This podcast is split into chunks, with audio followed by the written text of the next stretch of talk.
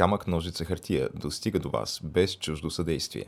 Ако се срещаме за пръв път, вратите на нашите канали в YouTube, SoundCloud и Spotify, както и на страниците ни в Facebook, Instagram и Twitter са широко отворени. Заповядайте! Ако вече се познаваме, добре дошли у дома!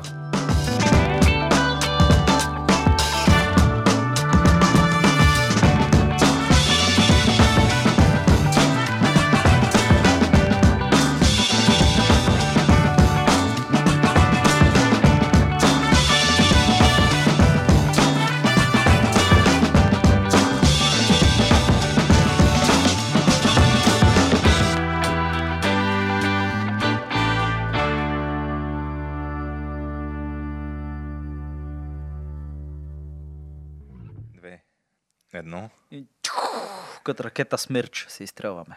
Смерч, какво е сега? Някаква руска? Руска, да. И, ама какъв тип? Еми, земя-земя, мисля, че.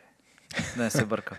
Тоест, не бе, сетих се, защото просто видях а, а, такива арменците бяха стреляли по азерско село ли? Абе, не знам, но имаше една ракета, която беше някой си човек си бил в дневната или в кухнята и просто ракетата, мога да я виж, беше пробила покрив всичко и беше се забила, без да експлодира под масата. И масата как, беше забила. Как забила. Така не е гръмнала? Късмет някакъв, не знам човек. В смисъл, случва се. Интересно е, че а, перфектна е дупката, нали, която и би си казал, че е фейк, нали, би си казал, че е пропаганда, защото сега каквото и да говорим е, този конфликт имаше доста пропаганда и така бяха се подготвили, особено азерската страна се беше, те бяха стоп у Армения, нали, така нататък. Кампании, много се активизираха тролове. То беше много странно, нали, защото спрете ги, пък всъщност те другите нападат. Някакво да. Такова беше, нали, крадеца вика, дръжте крадеца. Но в случая беше истинско това, нали. А, ракета просто не беше избухнала и беше влезнала, в смисъл беше пробила там плоча, мисля, цимент и беше влезнала, нали. А, и доста интересно, нали, как се как се беше получило по този начин. А, всъщност, може би трябва да започнем с това, че конфликта вече приключи.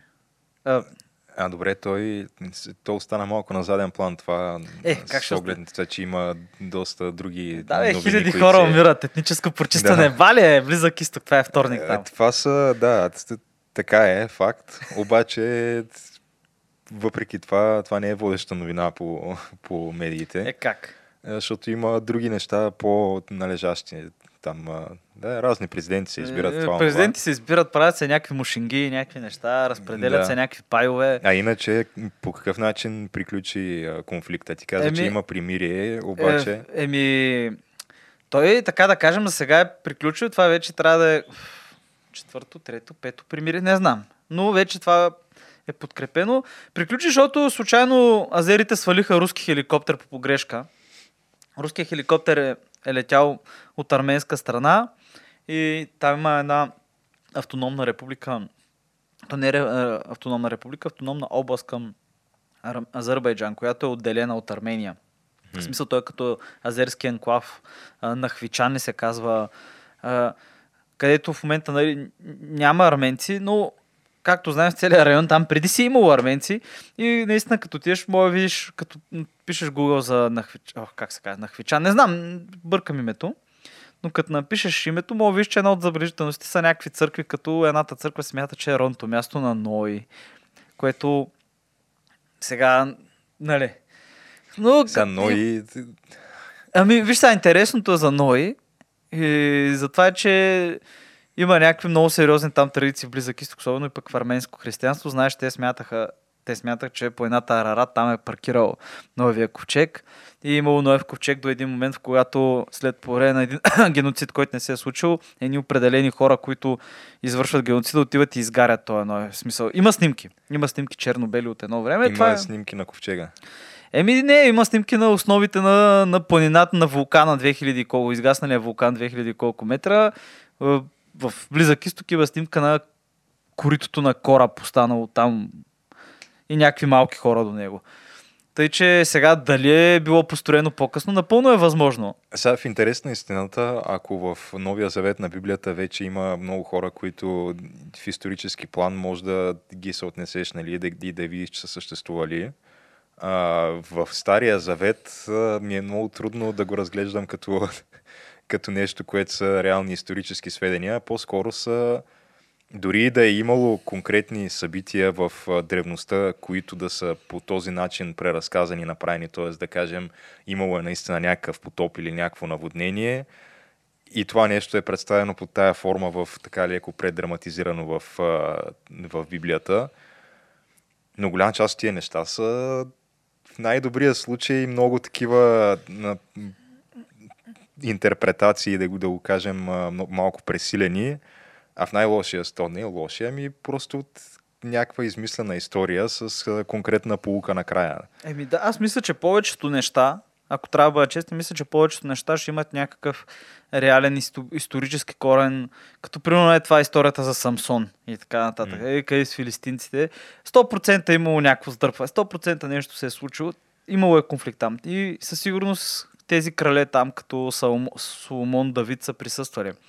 И със сигурност цялата религия тяхна е много повлияна от престоем във Вавилон, когато там вавилонците ги прибират, там ги заробват, взимат ги. И защото, примерно, виж, това е интересно за потопа. Потоп имало е. е да. И то даже не е един, те са няколко. И интересното е, че можеш, значи, остави дори историята за Гилгамеш, нали, която е първата така история, където пак се пише за потопа. Смисъл, mm. пак първият там на колко хиляди години роман, не, не знам какво се води всъщност историята за Гилгамеш. Доста е интересна, като се зачетеш, защото то си е такова, но има, имало е там. Виж сега, звучи като някаква разалена плоча. Не, то, че е имало някакъв потоп, е имало то и... Тук в Те... нашето съвремие си има редовно, се случва става е, да, земетресение, но... идва цунами и залива примерно е, да, половината град. Аз ти говоря за нещо доста по-катаклизмично, което е било доста по-сериозен и те, някога, те го... Значи имало е, нали, то е а, ранен дриас ли се води, удара от ранния дриас, където има удар преди около единайсет хиляди години и колко там, когато пада... И свършва ледниковия период. Рязко свършва ледниковия mm. период. И след това има през няколко хиляди години има там определени периоди, като се смята, че примерно събитията, описани в а, това за Ной, са от преди пет хиляди години преди Христа, когато се смята, че метеор е ударил Индийския океан. Да. Е имало там цунами. Аз вярвам, че след време ще почна да ги направя така. Аз пък да ги... Как да кажа, ще открият някаква доста истина в много от тези истории. Сега със сигурност не мога да се... не мога да бъдем сигурни. Нали, съществува ли е човек като... Например, Исус знаем, че е по-скоро историческа личност. Сега дали ги е правил тия неща, дали всички всъщност са били надрусани на гъби, както... Не на гъби, на определени... Акация. Еми да, акация, акацията е Моисей, а пък новото е за... Това е една нова, много интересна интерпретация на ранното християнство, което го наричат палеохристиянство, където са взимали едни, правили са едни ритуали, са правили, които дълго време и тук са ги правили по Балканите, особено там Дионисови мистерии, и са пили разни определени неща и са виждали разни определени неща. Нали? То, това е дълга тема. Има, наскоро излезе една, между другото, много интересна книга по тази тема. Скритата, скритата религия или религията без име се казва. Тя на английски още не е преведена на български. Religion without name, мисля, че е. Където един, той е човек, е лингвист и доста, доста задълбочено е почна да го прави. Той всъщност прави този довод за а, как, нали, Свети Петър има писма там, коринтияни, mm. солунци и така, и така нататък. И едно, има много интересен довод, че всъщност превода не е точно правилен, нали, като са го превеждали от гръцки там на английски и така, така, така. И че всъщност mm. той общото им се кара на коринтияните, че не се друсат като хората и тук се напиват от свръхдоза, умират, нали, някакви такива неща. А но... Виж къде отидахме, човек. То просто Библията е нещо, което е четено и интерпретирано толкова милиони пъти, че ти вече, ти, той има някакви неща, ти можеш буквално да заместиш една дума, дума с подобна на нея друга дума и то целият смисъл става различен и от това нещо тръгва някакво цяло движение ново в религията, което прави половината неща по тотално различен. Да, еми ето вижте, неговия пример беше, че когато на гръцки е преведена Библията от иврит, а, а, с... той им, а, се, им се кара как се опиват с вино и на английския превод и заспивате, нали? Затова толкова от вас заспиват, нали? Като се опиват mm. по този начин с вино, нали? Като пиете грешното вино и така нататък. Обаче на гръцки е използвана думата, която е използвана за сън, обаче смъртен сън. И същата дума е използвана за Лазар. който, нали, Исус го е съживил от мъртвите уж. И някакви... И е така, интересни са, между другото, доводите са доста добри. Доводите наистина са много добри, понеже ранното християнство е, има някакви аномалии интересни и после, нали, после вече като влиза там в имперския култ, той става част от самата империя и сериозен имперски култ, вече тогава се променят много нещата. Но не мога да твърдиш, че ранното християнство е еднакво с християнство, което го имаме сега. Дори не мога да твърдиш, че ранното християнство е еднакво с християнство от средновековието. Смисъл. Mm. А за Библията, човек, смисъл, какво да ти кажа? Това е някакъв наръчник на селени от бронзовата ера, как да живеят добре. Нали, земеделци. Смисъл, откъдето и да го гледаш, така е. И сега има някаква истина. Сега стара е, това е доста стара книга. Фактът, че е достигнала до нас е чудо само по себе си. И да, да направим един кръг и да се върнем обратно. И, знаеш, арменците са от... Те са първите, всъщност, които приемат християнството официално като държавна религия. Те затова са Арменска апостолическа църква. И знаем им историята на този народ. Дълго време сме им симпатизирали поради факта, че така намираме паралели между нашите тях. Поданици на една империя, ние сме на запада, нашите виолети са на запада, техните на изтока. Така, на тях им се случиха едни неща, които можеше да се случат и тук. Аз дори просто нямам съмнение. Това е Това не е някакво, как да кажа, не е в разрез с тези неща, които са се правили и практиките и така. Просто е било по-систематизирано, нали, за геноцида говоря. И тъка, тъка, тъка и си продължаваме нататък. Но да се върнем пак обратно. Свалиха азерите един руски хеликоптер, умряха двама руски военнослужащи, трети беше ранен. Азерите обявиха, че ще платят обезщетение. Извиняват се, объркали се хората. Просто свалили Армения. Нищо, че, нали, уж не са във война с Армения, с е, сепаратистите от техния район. Тъй хеликоптер е бил свален над арменска територия. Дори не е било на Горен Карабах. И след това Путин се намеси, излезе и каза, е, това е примирие.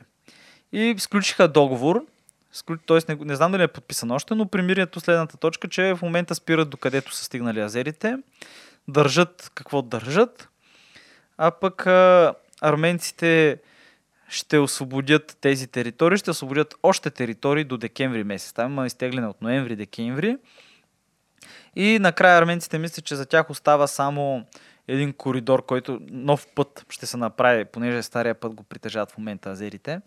Нов път, който ще е между а, Степаканерт, столицата, и Реван.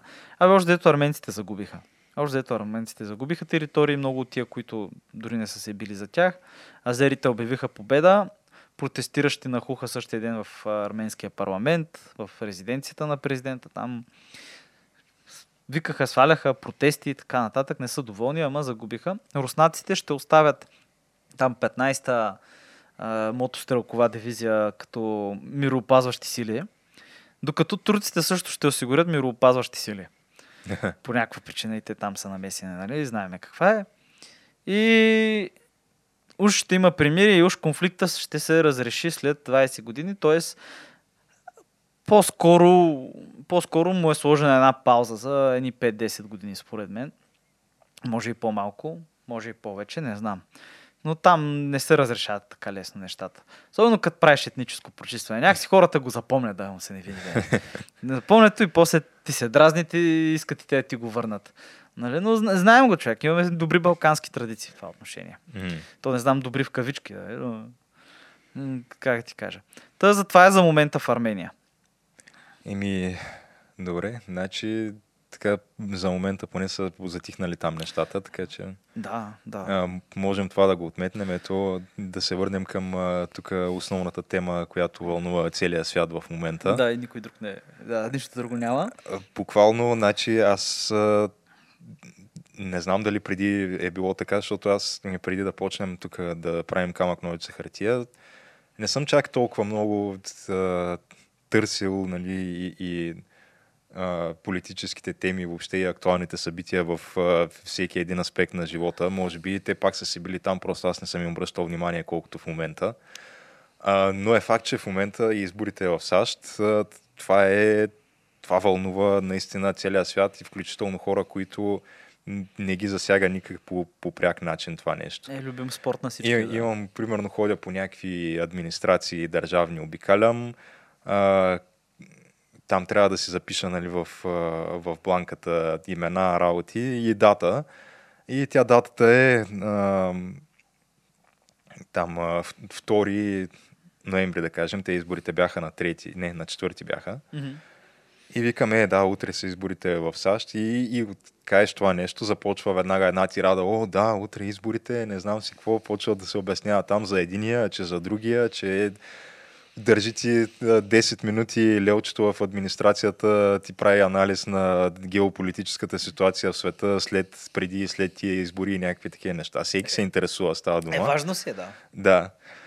А, какво стана на изборите? Ние в предния епизод него го записвахме буквално в сутринта след изборната нощ, както се пада за нас, изборен ден за американците, когато все още резултатите бяха в полза на, на Доналд Тръмп и то с едни доста, доста големи разлики. Да. Говорим за тези оспорваните така наречени Battleground щати. А, това бяха Мичиган, Уисконсин, Пенсилвания, Невада. Аризона, Джорджия, Невада. Да, в по-голямата част от тези щати Тръмп водеше с двуцифрена разлика тогава. А впоследствие нещата се обърнаха, нещо, което... Не, чакай само да кажем, че това не беше неочаквано. Не беше неочаквано, защото да, тези избори а, са безпрец... безпрецедентни от гледна точка на тая масовост на пощенския вод, а, каквато до сега просто не е имало, като сега, естествено, те демократите го представят през призмата на коронавируса. Просто времената са такива. Това, това са извънредни времена и са, изискват извънредни мерки. Като извънредните мерки са, по принцип, пощенския вод е нещо, което ти трябва да го заявиш, за да ти изпратят бюлетини по почтата, понеже си по един или друг начин възпрепятстван да отидеш да гласуваш лично в деня на изборите.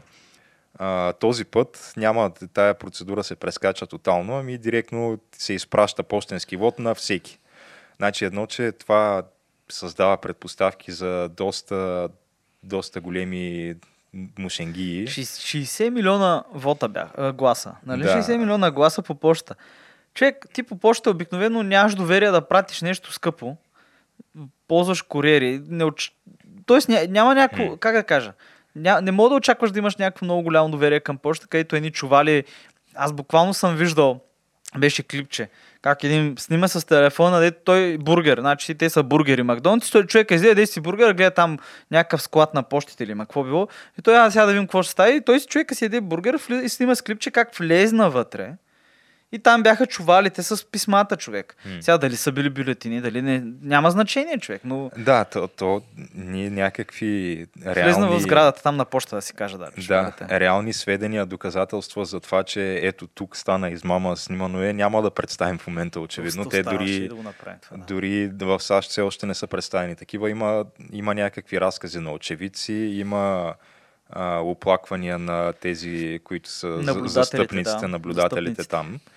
А, има много-много, може би са вече хиляди на брой сведения за някакви не особено коректни практики по различни изборни секции на тези избори и, и, и центрове за преброяване, преброяване а, включително. А, въпросът е, че да, сега в момента предстоят някакви доста мащабни разследвания, предстоят а, съдебни процедури. Uh, и въпреки, че Джо Байдън спечели, така да го кажем, понеже в медиите вече се тръби, Джо Байдън е новия президент на САЩ, значи нищо такова няма. Джо Байдън спечели първото преброяване на гласовете, може би това е най- най-акуратният начин, по който може да се каже. Защото официалните там органи по провеждане на изборите в САЩ, които имат по конституция властта и авторитета да обявят победителя в изборите, не са обявили победител в изборите. Единствените, които са обявили победител в изборите, са медиите. си ен ен. Това са Си Ен Ен, Fox News, Ем Ес Ен Би Си. Е. Те, та, медиите по конституция на САЩ нямат власт да обявяват кой печели изборите. Така че да, Джо Байдън все още не е президент на САЩ, поради причината, че официално не е обявен все още победител в изборите и освен това другия кандидат, Доналд Тръмп, пък все още не, е, не, не се е признал за победен. Да, и то не мога да очакваш някакво истинско, истинско мнение от казионните медии, човек, защото те са очевидно са в смисъл предубедени. Ти ти ако видиш Байдън, Байдън, това е най-лошата кампания, може би правена някога в не последните години. Той буквално човека си седя в гаража, седя си в мазата, не, не се показваше, не, не правеше пресконференции, не му задаваха въпроси. И като дойде момента за пресконференция, за въпроси, той беше човек, как ти кажеш, ти го гледаш, едно гледаш, бай, точно го разпитват. Кажете, другарио, сега, как постигате тези успехи? Нали? Да. Е, как, и колко добре се справите, и колко години сте в политиката. Браво, браво, трябва, трябва да се пасите. И ти гледаш само как ти го четкат, да задават му едни удобни въпроси. Не, му се, не го питаха, примерно, това за сина му, което трябва да кажа, че не, не, би, не би трябвало никой да изненада, нали? Че той е, както го някой го нарече, блатно, блатно същество сина му, нали, което живее в блатото и се изхранва покрай цялото това блато в... Той не е само сина му, ами те са много, половината да. му семейство. Те половината семейство, да, който търгува влияние с името на баща си и попада в някакви такива ама компании. Ама това, да, това не е изненада за никого. Това не е изненада, принцип... въпросът е защо така беше потиснато това като новина. Това беше скандално, че истинска... Истина, това беше истината и те я настъпаха човек. Настъпаха е супер брутално, я скатаха и не го показваха това нещо. Никой не излезе да отрече от семейството на Байдън, че лаптопа, за който става въпрос, който сме говорили преди mm. него. Никой не излезе така, обаче имаше някакви медии, които веднага твърдяха фейк нюс, фейк нюс с Си Ен Ен. Мисъл, няма никаква отговорност на тия човека, които твърдят тези Ама неща. не, то това и аз, това, тия, тия неща, това е вчерашен вестник. В смисъл, на всеки е ясно, че медиите са изключително много пристрастни в лявото политическо а, какво да го кажем, там, измерение на спектъра. Ми, Ясно да. е, че всички медии, големи в САЩ, включително вече и Fox News, са леви. Fox News се обърнаха много, много сериозно по време на тези избори. Те бяха първите, които обявиха Аризона. Още когато не бяха преброени и половината гласове, Байдън водеше с около двеста хиляди гласа и те първо предстояха да се броят а, всички гласове от изборния ден в общи линии. Аризона в момента все още официално не е обявен този щат и yeah, последно, си, когато гледах, разликата Байден, беше да. паднала под двайсет хиляди гласа. Е Но много, Fox News да. го бяха обявили още при половината преброени гласове. А, то интересно е, че точно тия а, Уисконсин, в... че накрая абсолютно всичко нещо се свежда до пет-шест каунтита, нали? пет-шест района, където може... Следващия президент на САЩ да бъде решен с разлика от рода на няколко хиляди гласа. В смисъл да. два-три или петстотин в някои случаи, където особено е по-малък като район. В смисъл по-малък избирателен район. Защото те имат някакви избирателни райони, където са примерно по пет хиляди души. Mm. Това е просто фермерите и едно малко градче в един район. И говориме тук, нали, пет хиляди гласа, примерно ще имат решение върху изборите. Човек пет хиляди гласа, аз, аз защото си продължавам си представям шейсет милиона в бюлетини и чували в почтата. И си представям, че пет хиляди гласа, това, не, това ти е половин чувал сигурно, човек. Или един mm. чувал. Колко лесно изпада един чувал човек от а, почтенската кутия, в смисъл от колата, изчезва, когато са шейсет милиона бюлетини. Нали, колко лесно може това нещо да се случи. И тук аз продължавам много да се изумявам как те имат такава вяра в тяхната избирателна система. В смисъл, така да кажем, въпреки че знаят, че имат мушенги, имат наистина, като гледаш и от едната, и консервативните, и, демо, и тези, които са по-либералите, имат някаква много голяма вяра в тяхната избирателна. Аз нямам такова нещо, човек. Може би ами... заради нашите избори в България. Да, това... Но то е абсурдно, човек. Очевидно то, има мушинги. То, че има мушинги, има. И ако трябва тук да изкараме някакви, които са вече, не говорим за разкази на очевидци, ами са реални неща. Става дума, че бяха открити вече много наброй а, а, хора, които са починали, които излизат в а, системата, като упражнили правото си на глас на тези избори. Много хора също, които бяха намерени Uh, не знам там колко хиляди бюлетини в uh, Невада на хора, които изобщо не живеят по постоянен адрес вече в Невада, понеже с пощенския вод всички тези неща са възможни, но това са, дори, дори ако изключим всичките такива не, некоректни практики, то остават и, и други неща, които оказват влияние, като например, че вие цялото домакинство получавате по почтата бюлетини да гласувате. И това са, примерно, майката, бащата и три-четири деца. Те там в САЩ имат по много деца на някои семейства. Та, какво се случва? Примерно, майката вика малките там деца, примерно, вече над осемнайсет години, но още в училище, защото ти завършваш училище на деветнайсет. Има някои и до доста по-късно остават да живеят при родителите си. Идвайте тук, строява ги да гласуват. Uh, той горе цъка, примерно, World of Warcraft или Лига, вика, не ме занимай, мамо, и тя вече удря по масата и вика, идваш тук и ще гласуваш за Джо Байдън. Нещо, което това супер много хора по някакъв такъв начин, повлияни от членове на тяхното семейство в момента, Жо, са гласували, гласува, иначе всички, нямало да, да отидат да гласуват. Да. Да. То това е и част от а, мисълта, вложена в това да има един изборен ден, че ти трябва сам да проявиш инициативност. До такава степен ти да си загрижен, че да отделиш от времето си. То не е малко време, защото ти трябва да отидеш там на място, но в някои опашка, случаи да. на километри, да, да се наредиш на опашка. Трябва да вложиш едни два три четири часа от деня си. Това е някакво усилие, което полагаш и ти сам вземаш решението, че си загрижен за бъдещето на тая държава и отиваш да положиш това усилие. Влагаш това време от деня си. Докато сега в момента цялото това нещо се елиминира и много хора, които по принцип не биха гласували, сега по този начин гласуват. Дали потикнати от някой друг, дали просто защото изключително много им се улеснява процеса по този начин, но а, има, така получаваш някакви рекордни, рекордна избирателна активност, която до момента не е имала никога исторически, като те някои демократите казват, да, ама то това е, защото населението се е увеличило. Тогава да, да, с толкова да. не се е увеличило, да, да, колкото, да. колкото се е увеличила избирателната активност. И другото е, че се случват някакви странни неща от сорта на много, много общини, там каунтите в САЩ, отчитат над сто процента избирателна активност. Да, бе, примерно сто и десет процента избирателна активност. Аз за Мичиган гледах и за Уисконсин, че в някакви райони има, в един район беше двеста процента избирателна активност. Mm.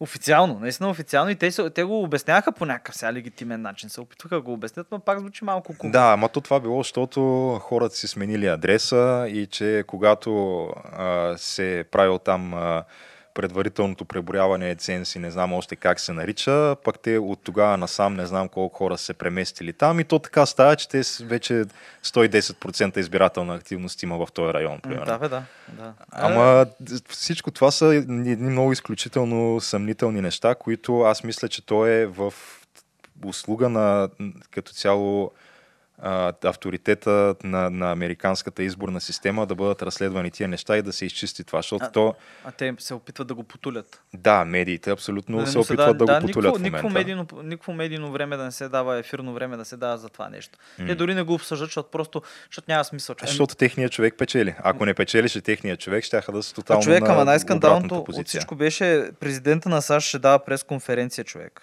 Тръмп. И на петнайсета или седемнайсета минута те му прекратят конференцията. Така, той лъже и спират през... и не го пока.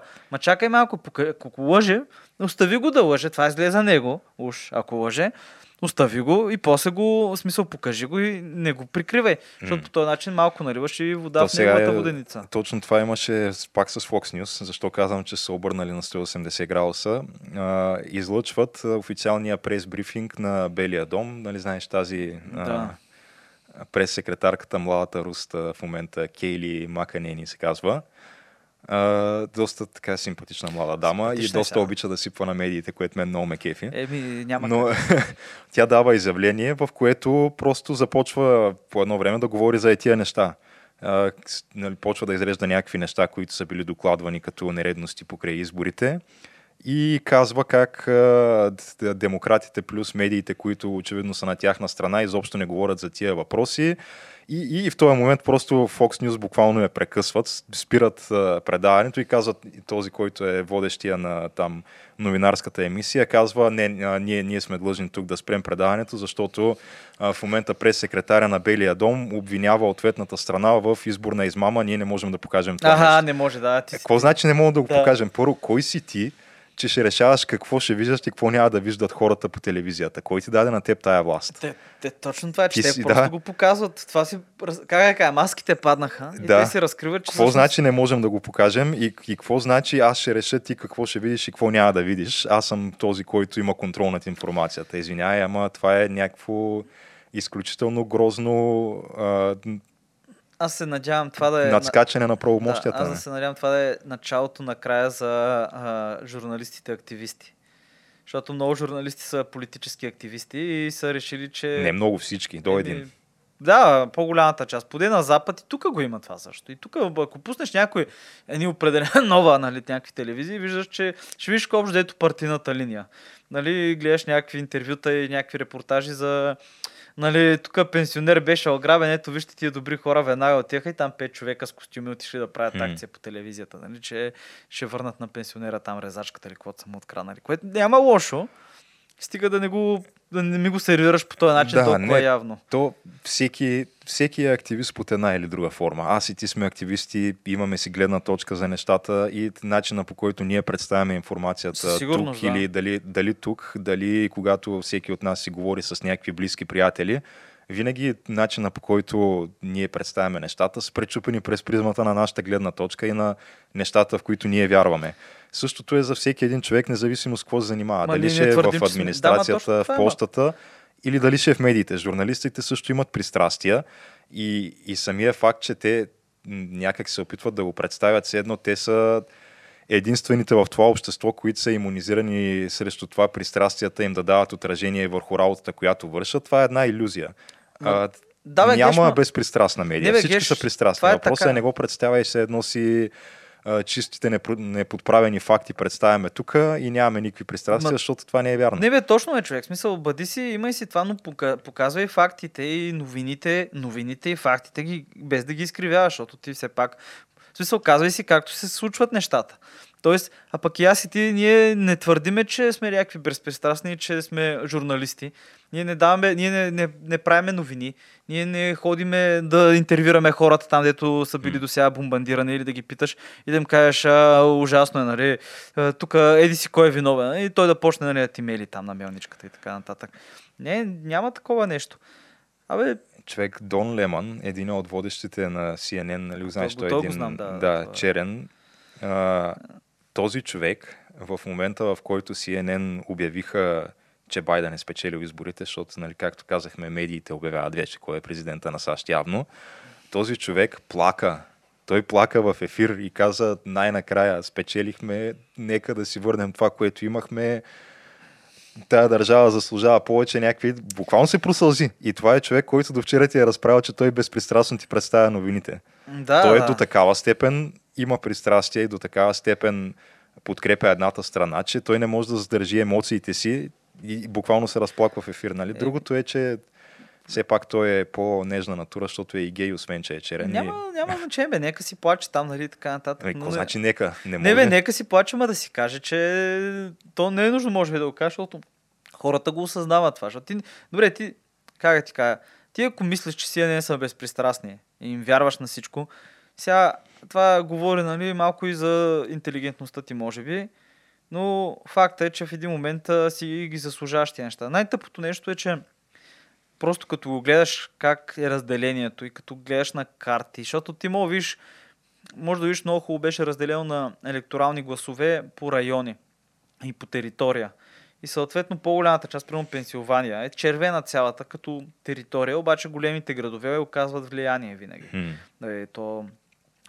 Синсинати ли беше? Yeah, Питсбърг, Питсбърг и Филаделфия. И Филаделфия, да. Питсбърг и Филаделфия и просто мога да го виж много добре направено. И тъпото е, че те до така степен са разделени и те до така степен едните а, бутаха това нещо с идеята ляв популизъм, с а, тези нацисти бели, такива, не знам си какво, така, така, така, така. То беше един цял набор от неща, които се наричаха, нали, после за а, този възрастния човек, който той няма да издържи. Той, ти, ти като го видиш, ти знаеш, че той човек на дебат не може да издържи, че той...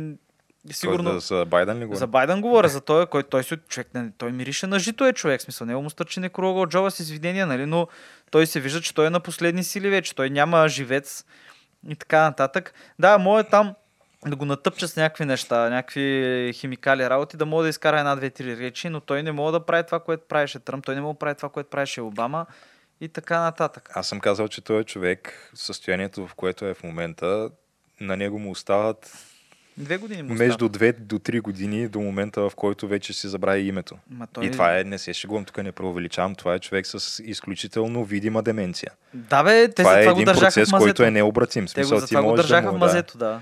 Може да го забавиш този процес, няма как да го обърнеш. Да бе, ти понякога го виждаш, той застава и той е така погледне и не знае къде се намира. Смисъл, и то не, не е един път. Не, не е един път. И то тъпото е за това, защото те говорят, но накрая това означава, че... А, Абе, ще има... Ня... Тоест, той ще носи отговорността, като той не може да я носи очевидно тая отговорност. И накрая едни решения ще се взимат от някакви хора в някакви стаечки, без да се знае как се случва това. И ще се тръгне в една посока. И най-тъпото, аз оттам тръгнах, че такава голямо разделение, те сами си го направиха. Той са социалните медии, между другото. Ако е интересно, има един много интересен документален филм, Геш, каза си "Социалната дилема", има го в Netflix, mm. който говори общо за социалните медии, как ние сме всичките част от един десет годишен експеримент, който между другото във филма супер добре обяснява е, възхода на антиваксърството и флатъртърството с алгоритми, които са в тези социални медии. Между другото... Ама той този документален филм на кого е? Документален филм на... Забрах му. Човека, който тръгва да го прави, е един от създателите на Фейсбук. Заедно интервюра много други хора, които са напуснали. Общо дето идеята е, че... Е, Как, той човека много хубаво го обясни на един момент, каза, че общо взето тия социални мрежи спрямо децата имат същия ефект, както има ловото. Mm. Нали, ловото на определен там процент лово ти сваля с по четири ай кю точки интелигентността. И по същия начин това го има социалните медии. Има още там абе, много неща, които ние не разбираме. Но идеята ми е, че държавата може да се разцепи. И то може да стане някаква балканизация. Възможно е това напълно. Особено като слушаш всичките страни. Те са готови вече, едва ли не реднеците тук почват. В момента, в който Байдън заговори за прибиране на оръжията и нещо, някакъв регистър на хората, които, което между другото мисля, че за регистър е логично, би трябвало да се вкара това. Но в момента, в който се заговори за това, ще почне вече да става по-лошо. И трябва да кажа, че да не забравяме, Линкълн също много така оспорвани избори е спечелил и гражданската война и разцеп с юг-север става коя година в управлението на Линкълн? Втора, трета година или първа, mm. втора година. Ще мине известно време, има възможност за това. И те, хората го осъзнават това. Хората осъзнават, че са разединени и то не е само по политически, нали, то и по географски принцип. Крайбрежията са либерални и вътрешността не е толкова, не консервативна. И големите градове са либерални, обаче пак има някаква голяма разлика между демократи и либерали в Средния Запад и демократи и либерали в крайбрежията. Защото знаем, как, както и демократ в а, Джорджия човек. Или mm. някъде демократ в Мисисипи, примерно в някой от тия район. Бял демократ, примерно. Но, Но бе... да, извода е, ние се разпростряхме малко в тая тема. А, отново, ако ние сме оказвали вече сигурно трицифрен брой пъти, не слушайте медиите. А, президент на САЩ официално няма обявен още. Да, Джо Байдън изглежда като вероятния победител към момента. Най-вероятно, но ще спечели, най-вероятно ще спечели, обаче предстоят някакви месеци в момента разследвания плюс а, съдебни битки, докато официално се случи тая победа. А, никой не е обявил все още президент на САЩ, освен Си Ен Ен, Fox, Ем Ес Ен Би Си и така нататък, които нямат властта да го направят. Така че да, това е извода от може би днес, днешния сегмент за, за американските избори. Да, да, и ще травим какво ще става вече. Да, а, та, та, аз предлагам да преминем нататък. Тяна, ти гледа ли... Аз съм записал тук ам, темата Help Karma. Човек, че право ми стана лошо, като гледах това. Ама си го гледал все пак. Еми, изгледах, не го изгледах цялото, ако трябва да бъда честен. Гледах части от него и просто малко, малко така, как ти кажа, в един... Той е така, не ти си... Така почва ти се надига, че... почва ти се драйва леко, като ги гледаш. Да. Но само ще разкажа една история преди това. Може ли? Давай. Помниш, преди години бяхме студенти, помниш го това. И помниш, като студент си търсиш някаква все работа. Все по-отдавна почва става това вече. Но все по-отдавна по дяволите. Трупат се годините, нали? Но спомняш си как и бяхме студенти, човек. И търсиш работа. И търсиш, може би, главно някаква почасова работа. И спомням си, едни приятели ходихме с един колега на една обява за работа. И се оказа, че всъщност работата е, ако се сещаш, имаше... По Ен Де Ка, скоро не съм ги виждал, между другото, не съм минал там. Бяха около Ен Де Ка чакаляха и на определени места поседиха. Ние, момчета и момичета, с едни такива тефтери, т.е. Mm. папка, пишеш и даваш пари за дарение. Помниш го това? Да, ме са ми искали така. Многократно. Аз съм да. давал даже не един и два пъти. Голяма грешка. И са ми го искали това. Нали, смисъл, и се оказа, че работата беше да си такъв. Вадиш си процент от заплатата и съответно някаква част може би отива за дарения. Обаче тая жена, която беше шефката на тая агенция или какво беше, само ще кажа, че беше значи, рядко окичен със злато човек.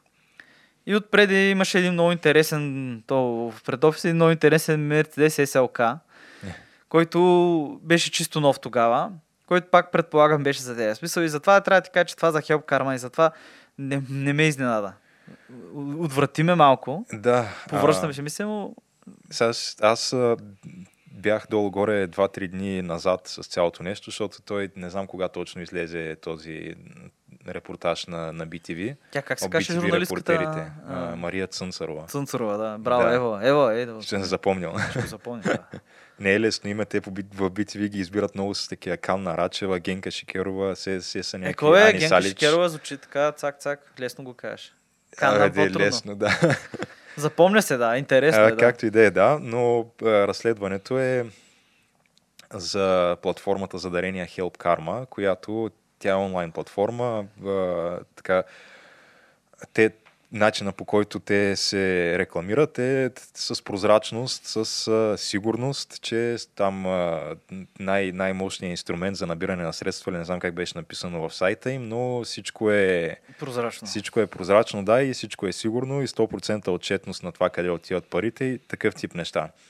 Та, да, той самия репортаж, предполагам повечето хора вече са го гледали. А, става дума, че излизат, излязаха някакви разкрития, че така, получавали са хора в а, тази фирма едни хубави заплати от по осемдесет хиляди лева на месец. осемдесет хиляди на месец, много да. Добре, ба. А, по, взимали са си а, заеми за апартаменти през фирмата, някакви стотици хиляди левове са престоявали месеци наред в личните сметки на хора също от тази... Лихвичка. Да, от тая фундация. Но да, това са някакви такива от сорта на... Друго, тази, която им е там главна счетоводителка или не знам каква се води, тя пък на нея изкарваха, което винаги съм малко против по принцип, но да, изкарваха и някакви снимки от личните профили във Фейсбук, Инстаграм и така нататък, как била обикаляла по Ню Йорк, по Лос-Анджелес, Холивуд, била ходила там алеята на славата, по много екскурзии ходила, много хубав, много добър живот живеела за... служител в фундация с идеална цел. Ага. Но... да. Става дума, че това, което на мен не ми хареса и защо аз се заинтересувах в това нещо и реших да го изгледам филма няколко дни по-късно, защо беше заради противоречията и дискусиите, които назряха след това в социалните мрежи между хора, които са едните защитаващи Help Karma, другите противници. И, и така едни съмнения се породиха у мен, които аз трябваше да изгледам репортажа, за да мога да си ги потвърдя или отхвърля. И съмненията при мен бяха, че да, хубаво, разкрити са някакви неща, които са очевидно притеснителни. Неморални. Неморални, да. Но по какъв начин и каква е всъщност по-дълбоката цел на би ти ви, показвайки тези неща и, и, и самото чувство, което се опитва да насъди, защото аз така за себе си получих съмнението, че и, и от дискусиите на хората, защото те би ти ви после имаха и статия в сайта си за конкретно това разследване. То май той продължава което, да, да се излучват някакви. То продължава, мисля, да. Но в самата статия те бяха поместили и мнения от някакви хора, експерти в различните области, дали ще там разни национални фондове за пак подпомагане на, на нуждаещи се хора, Сметна палата, не знам още какви експерти бяха събрали да се изказват в тая статия. Там имаше малко притеснителни изказвания от, измежду тези експерти от сорта на еми да, да, а, вие виждате какво се случва с а, точно този а, пазарен модел, който от Запада ни го, а, ни го пробутва това като някакво невероятно постижение на капитализма, а пък то всъщност води до е такива неща. И съответно, забелязах, че имаше, имаше една такава тенденция във всичките тези изказвания, плюс Плюс и конкретно в а, самите изказвания на тази репортерката Мария Цънцарова, че винаги се изкарваше, а, даваше се за пример инициативите на държавата, а, са поставени с частните инициативи и как инициативите на държавата има пълна прозрачност и как а, всичко, всичко там е супер добре издържано, докато ето частните, частните инициативи за благотворителност, виждате какви неща се случват при тях.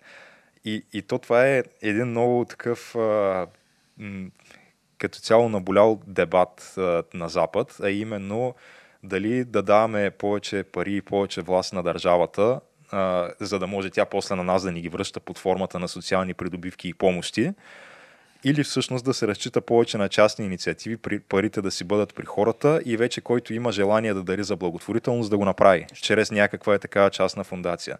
Защото да, знаем, че политическото ляво е за първия вариант, възможно най-много влазва в държавата. Е, а, ние ще ви да, вземем да, парите, защото знаем по-добре от вас как, да, как трябва да се похарчат да, след да, това. Да, следващата петилетка трябва да изпълни. Да. Да.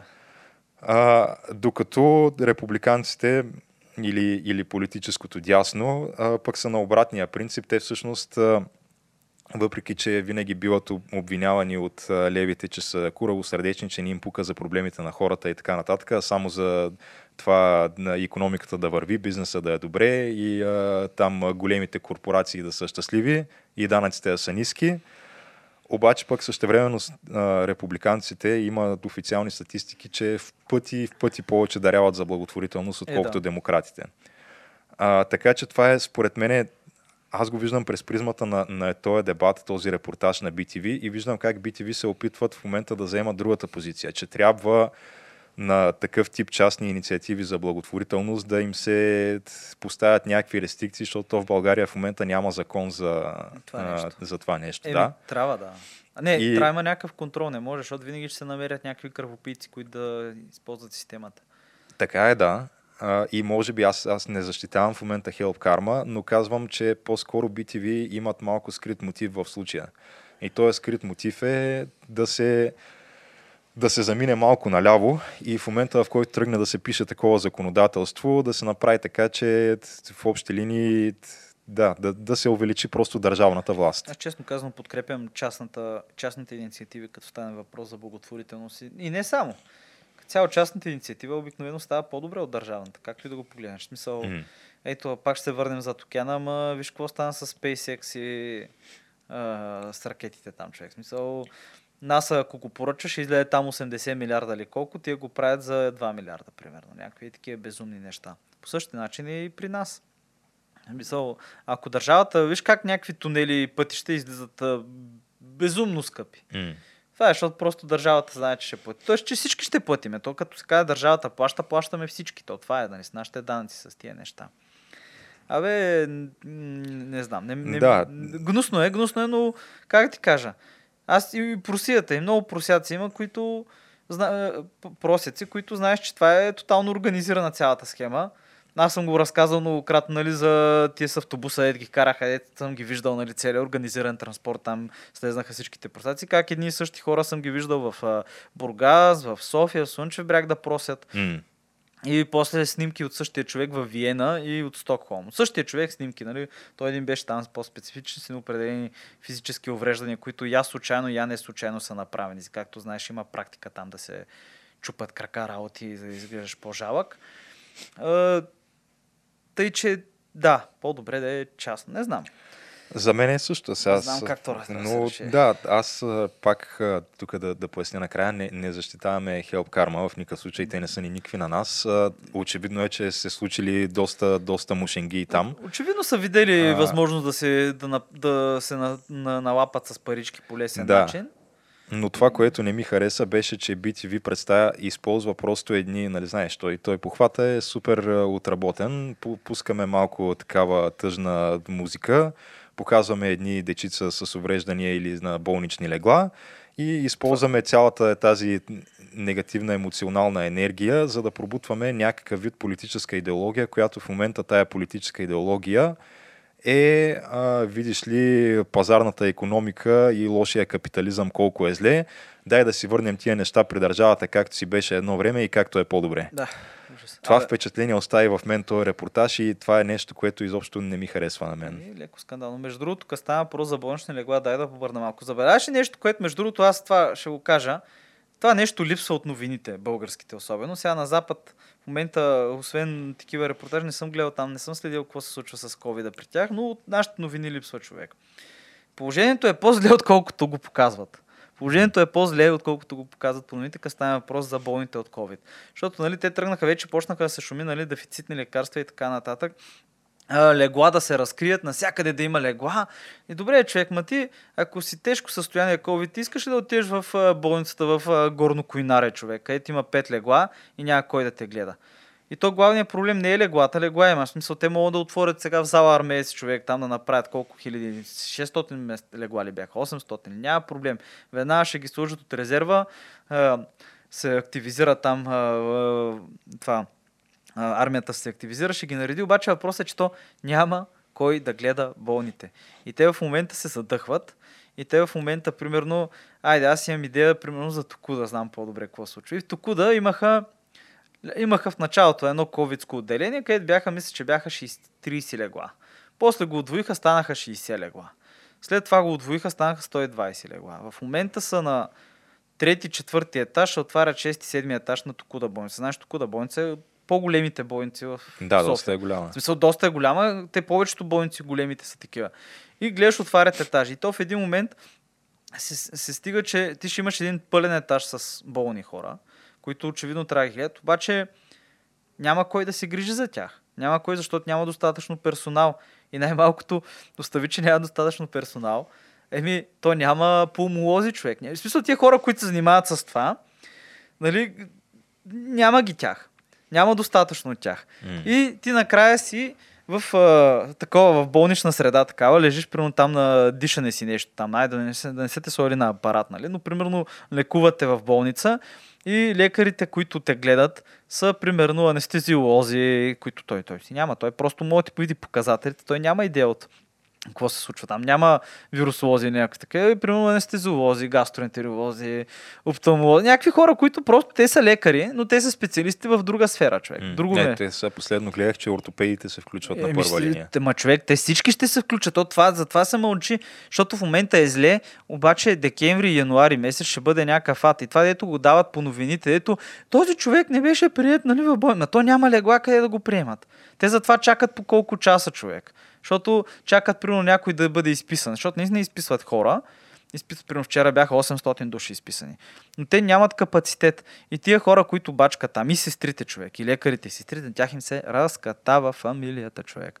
В смисъл, с тия костюми, дето са облечени, те супер много се заразяват, понеже са изложени. И затова имат и статистически по-висока смъртност. И статистически са по-болни, нали, толкова по-често се разболяват. Като... Ти, ти, ти го виждаш това, човек. И положението е по-лошо, отколкото го показват, и ще става по-зле. И то няма да е заради липса на медикаменти, може и до там да стигнем напълно. Но това е просто, защото нямаме, нямаме ресурс, който да се грижи за тия болни хора. И затова следващия път, като видиш по новините, защото това много често се случва, а, тук не, не го приеха, нали, в болница, нали, с симптоми на COVID, какво се случва, какво се случва? Ма то няма легла, е, хора. То, то няма а, това място. Е със само... Uh, това е прекия проблем. А имат супер много косвени проблеми, които да, са... Много, да. Uh, да речем, на майка ми се наложи сега да ходи на заболекар. Ето, да. Ти, ти в момента това е почти невъзможно да отидеш на заболекар, защото повечето заболекари просто не работят. Ми да. Защото ти ще отидеш ли да бъркаш на някого в устата, знаеки, че... Може би. Да, ти, ти няма как да си при заболекаря с маска. Ще, Той трябва буквално се надвеси на тебе и ти бърка в устата, че ти ако си заразен да, с COVID, директно му го препоръчаш. Да, и той, си, той може да е с маска, но пак това няма значение. Той ти да. седи в устата и ти налитава. Да, той е на някакви на под една педя разстояние от отворената ти уста, с която ти зееш и му дишаш в лицето. Ами, какво ще кажем за плановия прием за някакви други заболявания, човек? Примерно имаш.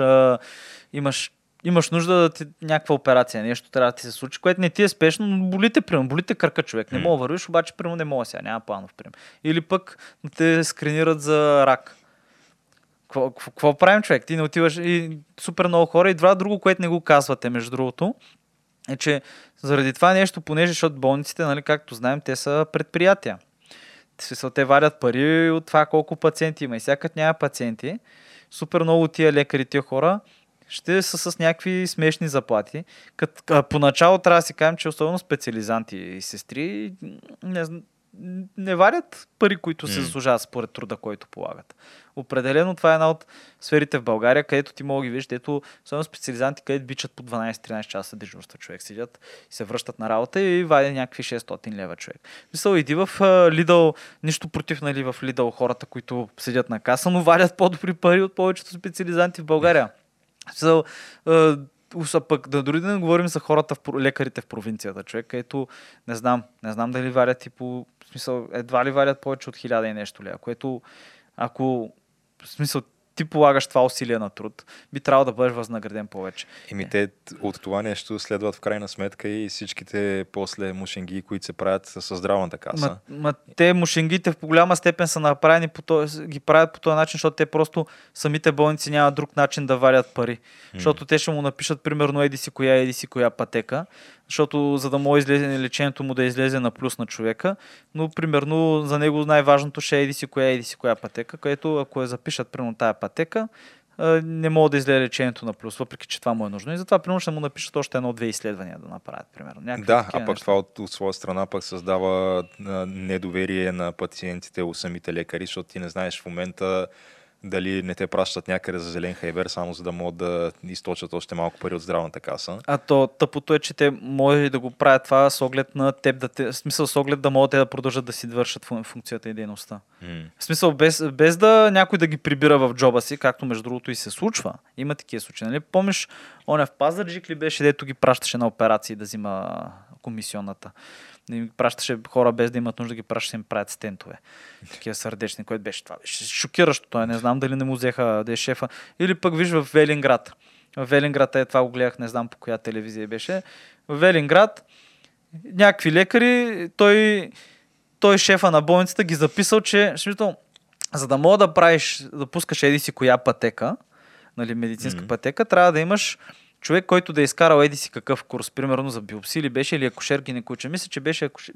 случай беше за някакви специален за е, гинеколози такъв. И се оказва, че той, шефа на болницата, е записал няколко лекарите, от неговите лекари, че го имат това нещо, без те да го имат, без те да знаят, за да могат да се правят примерно тия пътеки, за да могат болницата да прави примерно повече пари да се издържа. И те интервюират едната жена. Тя беше на седемдесет и колко години, тя беше акушер-гинеколог и тя викам, аз такова нещо не знам, аз не съм ходила на курс в Пазарджик, примерно, или на курс еди си къде медицински, там един месец. И това беше едно, един от лекарите, също това човека каза, вика, аз тук десет години съм учил и какво си мислите, че един курс, който една седмица не мога да изкараме, сега заради това нещо, тук нали ще мен ще ми се отнеме лиценза. Едва ли не. И се случват някакви абсурдни неща. И не е тайна, и че от България изтичат много медицински персонал, изтича в Германия. Аз лично познавам няколко човека, които са завършили медицински университет и работят в Германия, човек. Hmm. И положението просто ще видиш сега, декември месец, януари ще бъде много зле. Няма да има места сигурно в болниците, най-вероятно. И то за това ще е зле, не заради друго. И да, я знам, човек. Та, да, да. От друга страна пък си положителното е, че вече има ваксина. Той има няколко ваксини. Ваксината Спутник. Кое, значи, значи на Pfizer ли беше първо изляха, че има деветдесет процента успеваемост. Да. Спутник пет изляха следващия ден руснаците, казаха, на, ние сме на деветдесет и два процента. Да. И ти седиш вече. Те ти става смешно, защото знаеш как се е стигнало до това изказване. Нали? Mm. Имаш идеи, също време на китайците ваксината, бразилците спряха опитите, защото някакви хора са разболели и са получили някакви тежки ефекти странични, което не е, не е очудващо за китайската ваксина. Да, но пък в тази на, на Pfizer, да кажем, имам по-голямо доверие, отколкото на Спутник или на китайската. Е, е, Спутник я направиха за два месеца, как ще имаш доверие? Да, там нямам, по-скоро такава ваксина не бих... Аз, честно казано, а, сега не знам това прави ли ме антиваксър, но аз и тази на Pfizer не съм на сто процента убеден дали бих си сложил. Ако помага не, за една година, не знам дали, ако помага за една година, може да си струва, ама зависи какъв е успеваемостта, честно казано. В смисъл, определено за някои ваксини се заслужава. Се чувстваш най- най-малкото по-добре. В смисъл да се чувстваш малко по-сигурен. Но не знам, ако продължава това с коронавируса, мога пък аз се замисля за тази ваксина. Ако, зависи сега колко е успешна и зависи, защото нали знаем гриповата ваксина, ако беше, трябва всяка година си слагаш нова грипна ваксина. Да, което аз не съм си слагал от, от десет години най-малко. Да, и всяка година се разболяваш, геш. Не ми го глупости. И, и, и когато си слагах, пак се разболявах, така че... Е, слагаш, че слагаш ли си, слагал ли си някой изобщо грипна ваксина? Аз не съм. Е, как, като бях в, в училище, тогава, да, майка ми купуваше всяка година а, ваксина да? И слагах, да. Ама ти се разболяваш после от грип или от нещо друго? Е, то как да разбереш? Да, между другото, знаеш, че сега покрай маските, поне на Запад гледат, нивото на грип, такива симптоми са паднали и смятат, че е най-вероятно заради това, че хората, повече хора носят маски. Mm. В смисъл, процентно осезаемо е паднало. Сега не знам колко, нали не беше пет процента, шест процента, но виждат по-малка заболеваемост от това отношение. Нали, нали сега, не знам сега как са си вадили статистическите данни, ама такова. И, я да видим... А, Ами ако искаш, дай да приключим към нашата другата ни тема. Да, а, може. Тя вече малко поустаря, обаче... Ще гледаме пак, ще ги гледаме пак тия сериали наново. Да. А, става дума за атентата, който се случи във Виена. Той а, мисля, че се случи точно на, на трети ноември нощта. Да, да. Което съвпадна просто с... А, изборите в САЩ и съответно ние в предния епизод, който целия го отделихме на изборите, въобще не сме говорили за този атентат. Ето, какво мога да кажеш? То това някой вече почва да става супер стандартно. Някой Еми... се изказва против исляма и почват атентатите. Да. Някой казва свобода на словото и те казва, да, свобода на словото, но докато не стане дума за исляма.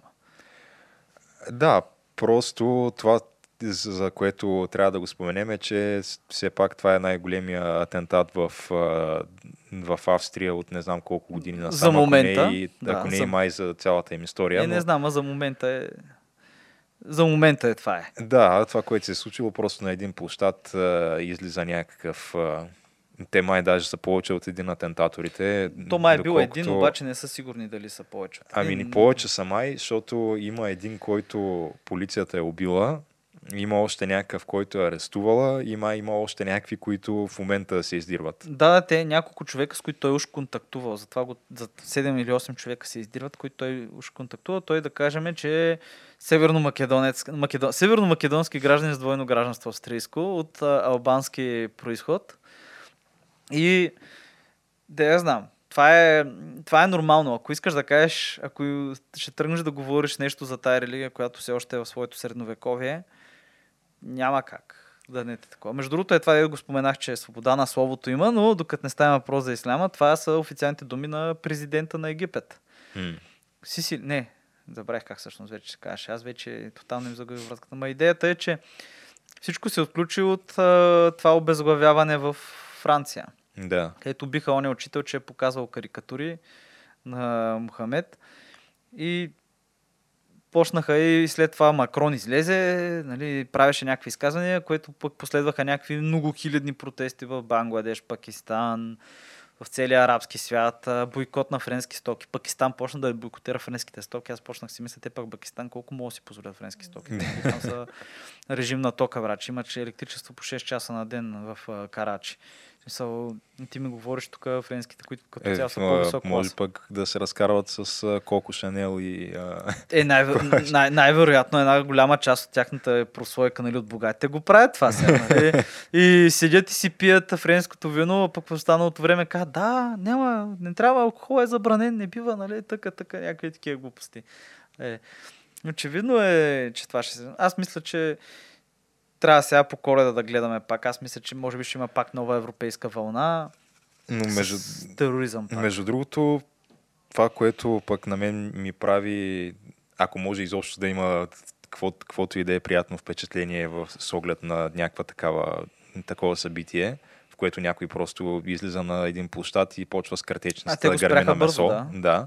И въпреки това мисля, че трима или четирима убити и към петнайсет ранени. Нещо такова как, да. имаше. Да, но хубавото е, че поне не се страхуват европейските лидери в лицето на първо Макрон и сега Себастиан Курц в Австрия да го назоват това нещо с, с по начина, по който трябва да се назове, а именно... истинското му име, да. Именно, да, радикален ислямизъм и тероризъм, защото то си е такова. Понеже има много такива, които... отказват да, да, да назоват, когато се случи нещо защото такова. Това са ни страхливи мишки, геш. Да, защото, нали, тогава започват всичките а, кампании по социалните мрежи, хаштаг не всички мюсюлмани са такива, хаштаг а, там... А, те, те ти стигат пет процента. Всичко е простено, защото Шарли Ебдо, когато беше атентата в тяхната централа, излязаха след това следващия брой с а, огромно заглавие, всичко е простено. И... Да, да, да. да сега то едни простено, ще кажат... ама незабравено, нали? То това е... Едни ще кажат, това не помага на никого тук, след когато се случи нещо такова, после да се създава ново разделение на религиозна основа. Да, ама пък ма не има. Помага и другото да се премълчава един проблем, който очевидно е проблем. И очевидно и... го има, да. Очевидно го има и, и като цяло ще си продължи да си го има, защото аз не виждам как, как може в... близките години да настъпи някаква промяна там. Не. Още повече, че а, този, който обезглави учителя във Франция, ми, те се изредиха някакви, не знам колко, някакви стотици хора в а, и то високопрофилни хора в социалните мрежи, мисюлмани да го защитават, да, е, някакви някакви бойци. Имаше един боец от Ю Еф Си, а, а, който, да, го махнаха, да. който да, излезе и го подкрепи открито и каза: "Евала, братко, Аллах ще оцени твоя, да, твоята да, борба." Да, сещам се, да. Да, този човек го отстраниха, а, а след но, това пък, понеже да. а, заради изказванията на Макрон след това, който реално той човека излезе и каза: "Да, това е радикален ислямизъм и Франция няма място за такова нещо." Да, и Франция има свобода на словото. Да, и Франция има свобода на словото и, ние, и това, че някой а, е показал карикатура на Мохамед, не ти дава право му отрежеш главата. Някакви нормални неща като цяло е казал. Да, бе, малко стара, да. Излиза. А, а, другия, който беше супер високо профилен, Хабиб Нурмагомедов, е, да, от, да. А, може би един от най-известните бойци от Ю Еф Си, не е победен, двайсет и девет победи, нула загуби. Той излезе и каза в социалните мрежи нещо от сорта на "Макрон е буклук, ние никога няма да забравим, няма простим на французите нещата, които говорят" и някакви такива неща. Да, да, да. И, и го обърна, нали, след това на френския империализъм, как са били поробили половината свят и се връща назад в историята. Е, такъв, някакви лицемерни истории, да. Той да. Хан, той е на Пакистан, че ми стана смешно, на Пакистан премиера и той излезе и почна да храни това...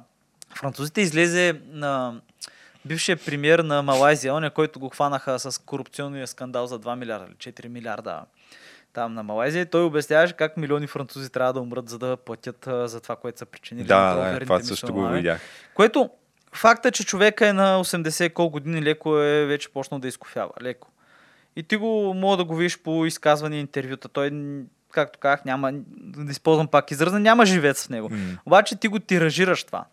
Ти го тиражираш и после гледаш многохилядни протести в Бангладеш.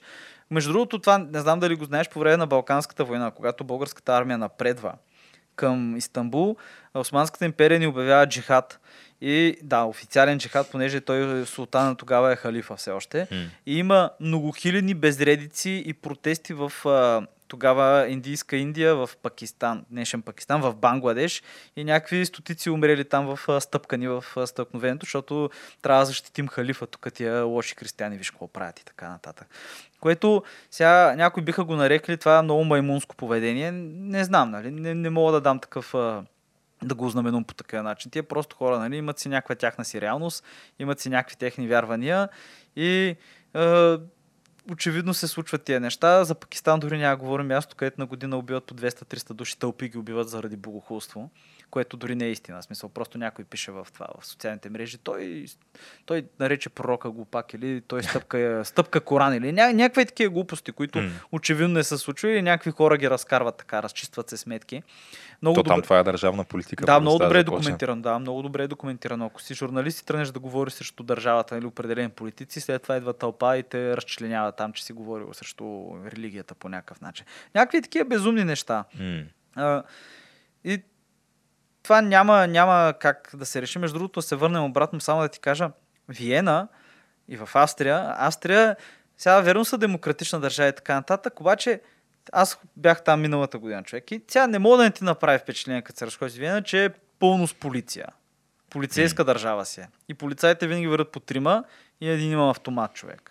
Това беше още миналата година. Обаче чувствам се така малко по-сигурно. Защото знаеш, че това го има, защото пък едновременно с това виждаш и във Виена протеста в подкрепа на Ердоган, многохиляден, където се развяха едни турски знамена и протест там, кюрдски протести. В смисъл има там голяма, големи общности има, които така хем не се харесват, хем се харесват. То е много сложна цялата ситуация.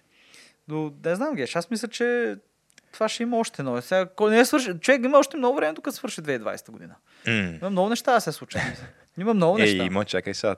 То всъщност коледните базари те ще са... няма да има толкова, колкото по принцип. Е, заради COVID. Заради COVID, да. Защото по принцип по време на точно Uh, празничния сезон и, и коледните базари, там са най-голямото струпване на, на подобен тип прояви. Е, так... Да, аз не знам кога места. Ще стигне момента, когато човек ти ще отидеш примерно в Западна Европа. То може в България се стигнеш, отидеш на коледен пазар и ще минеш, да, че има една ограда, едни бетонни купи отпред, нали, там да не се забие някой с камион нещо. Mm. Ще има едно картечно гнездо, ще има металдетектор и ти ще ходиш, човек, и ти ще с удоволствие, ще кажеш, е, добре, тук поне се чувствам тук малко силно. Тук се чувствам защитен. Еми, се кажеш, добре, поне някой, никой няма никой ня да отвори, нали, да дойде с една секира и да почне да коли наред, или пък никой няма да направи. Не, ще кажеш, кога ще стигнем този момент, когато ти ще отидеш, ще го видиш това и няма си мислиш, о боже. Защото помниш как когато Германия пуснаха там тия първия път тия коледни базари, които бяха бронираните там с а, а, купите бетон, дето mm. ги маскираха там с гирлянди, да не си личи, е, че... Те ги опаковаха като подаръци. Да, опаковаха ги като подаръци, да не мога да се забие някой с камион, нали? И помниш, когато това за пръв път се появи, си каза, баси майката, как мога такова нещо, без смисъл, коледа, коледен базар и така нататък. Обаче сега го гледаш това и си викаш, ами да бе, не е лоша идея. И някаква еволюция така постепена, постепена. Абе, да я знам, човек. Да, но в заключение, да, проблем е това. И да, нещо, нещо трябва да се направи по въпроса. Не се наимам тук с предложение какво трябва да е това нещо. Но факт е, че в голяма част от ислямския свят, наистина това е държавна политика. Те наскоро в Иран екзекутираха един бивш шампион по борба, мисля, че световен шампион, заради богохулство пак. Богохулство Та, тогава имаше, да, имаше кампания на световно ниво. Той Дейна Уайт, президента на Ю Еф Си, се беше изказал в подкрепа на, на този борец, плюс още някакви световни лидери, но няма, иранците си го екзекутираха. Добре, чакай, мисля, че тук ще противореча. Мисля, че не го убиха за богохулство него. Мисля, че го убиха, защото протестираше. И го обвиниха, че е убил някой. Без да, без да е бил там. В смисъл, някакъв пазач го убили. Мисля, че това е. В смисъл, това може да се провери. Тук да не даваме някакъв фейк нюс, обаче трябва да се каже, че за богохулство там си убиват хора. Да. Е, да, да, да.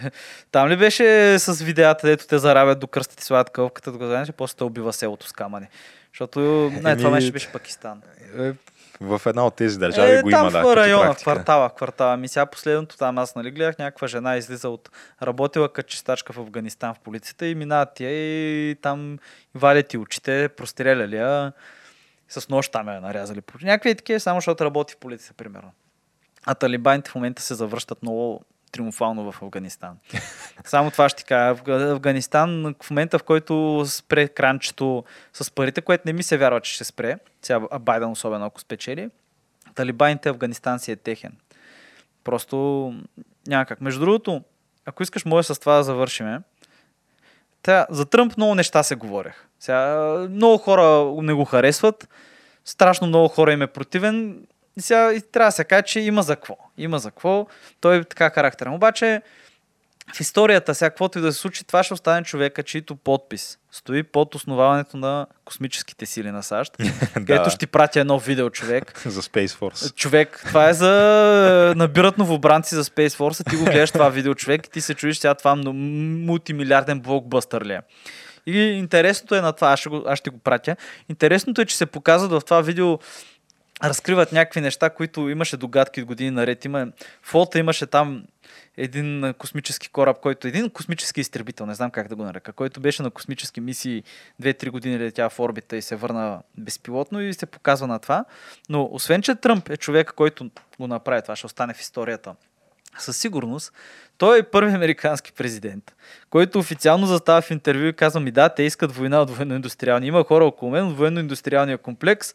Айзенхауър ни предупреди, те искат война, аз не искам война. Човека си го каза. Има го, има го записано президент на война, САЩ. Война, космическа война? Не, не, не за космическа война, за война като цяло. Той за Сирия мисля, че ставаше дума. А-а. Искаха, искат война, за да правят пари, за да правят милиардите, защото, нали, се сещаш, че една ракета като ти струва един-два милиона долара. Да, то, това е, че а, Тръмп, ако трябва му се отдаде една много голяма заслуга, това е, че той не започна нито една нова война през четиридесет години. Първият президент, не знам колко година сам. Да, и не само това, ами приключи доста действащи войни. Да бе, и аз това, защото хората обичат да го мразят. В смисъл, много хората много обичат да го мразят, те медиите наистина много помагат за това. И сега трябва да кажем, че, нали, грабден бай да пуси и тия неща. Това, това си беше смешно, добре, това си беше смешно. Нали, но айде да кажем другите неща, там укриване на данъци, това може по някакъв ако, начин. Ако това трябва да сме по-точни обаче, специално за това изказване, човека каза they let you, they let you да. grab them by the pussy. Тоест там има, има съгласие, там няма проблеми. Е, той най-вероятно го е правил, най-вероятно го е правил с някакви модели мисселена, не знам си какво и така нататък. Човека е милиардер, дали съм. Мултимилионер, айде не е милиардер. Мултимилионер. Но въпросът е, че той ще се остане в историята с това и че той е следващия президент след Айзенхауър. Айзенхауър го казва това, когато се напуска. Нали, гледал си речта най-вероятно, нали, за военно-индустриалния комплекс. И той го казва. Той си го казва. Това беше втора или трета година. Те и затова го мразяха и затова и ФБР задържа лаптопа и затова от всякъде се опитваха да го спъват и да правят спънки. И трябва да се каже, че с републиканската партия бяха много против него, въпреки че, нали, тук го, ако слушаш... А, сега го подкрепят в момента. Е, сега го подкрепят, но пак не е цялостно. Има много републиканци, които са много вътре в блатото за това. Е, да, ама доста от пък ръководните фактори в републиканската партия в момента се изказаха вече за, че трябва да се мисли вече за Тръмп двайсет двайсет и четири, че той трябва задължително да се кандидатира пак. Еми, ще видим какво ще стане, човек. Както, нали, са казали руснаците, оживем, па видим ли беше... Да. Ще поживеем, ще видим. Тъй, че... Еми, добре. А, аз мисля, че така, достатъчно теми вече покрихме за днес. Тято стана към час и петнайсет минути. Да, бе, дори не споменахме гражданската война в Етиопия.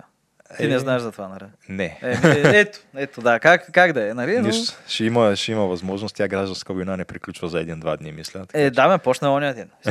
Почна си ония ден, там са беше доста интересни нещата. Ще го говорим следващия път, даже между другото следващия път ще видим дали ще има една по-интересна тема да захванем. Да, но следващия път си е за следващия път.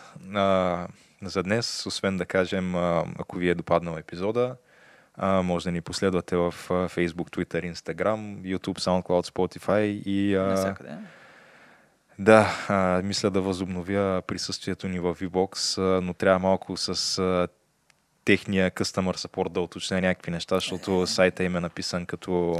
Маймунски. А, да. Е, все едно, да. Ще я кажа, все едно аз съм го писал, ама аз ще я го напиша по-добре. По-добре ще я го напиша, вероятно. И аз съм го гледал тя, нали? Сме го гледали заедно, но в крайна сметка и аз... Също да кажа, че който не ни е харесал, може да направи всички тия неща. Абсолютно. Може да ни проверя. Между другото, е, това би го казал. Проверявайте ни, като ги казваме някакви тия новини. То не е трудно, просто в Google мога да направиш някакво търсения. Проверявайте новините, информация, не ни вярвайте. Проверявайте го. Това, да.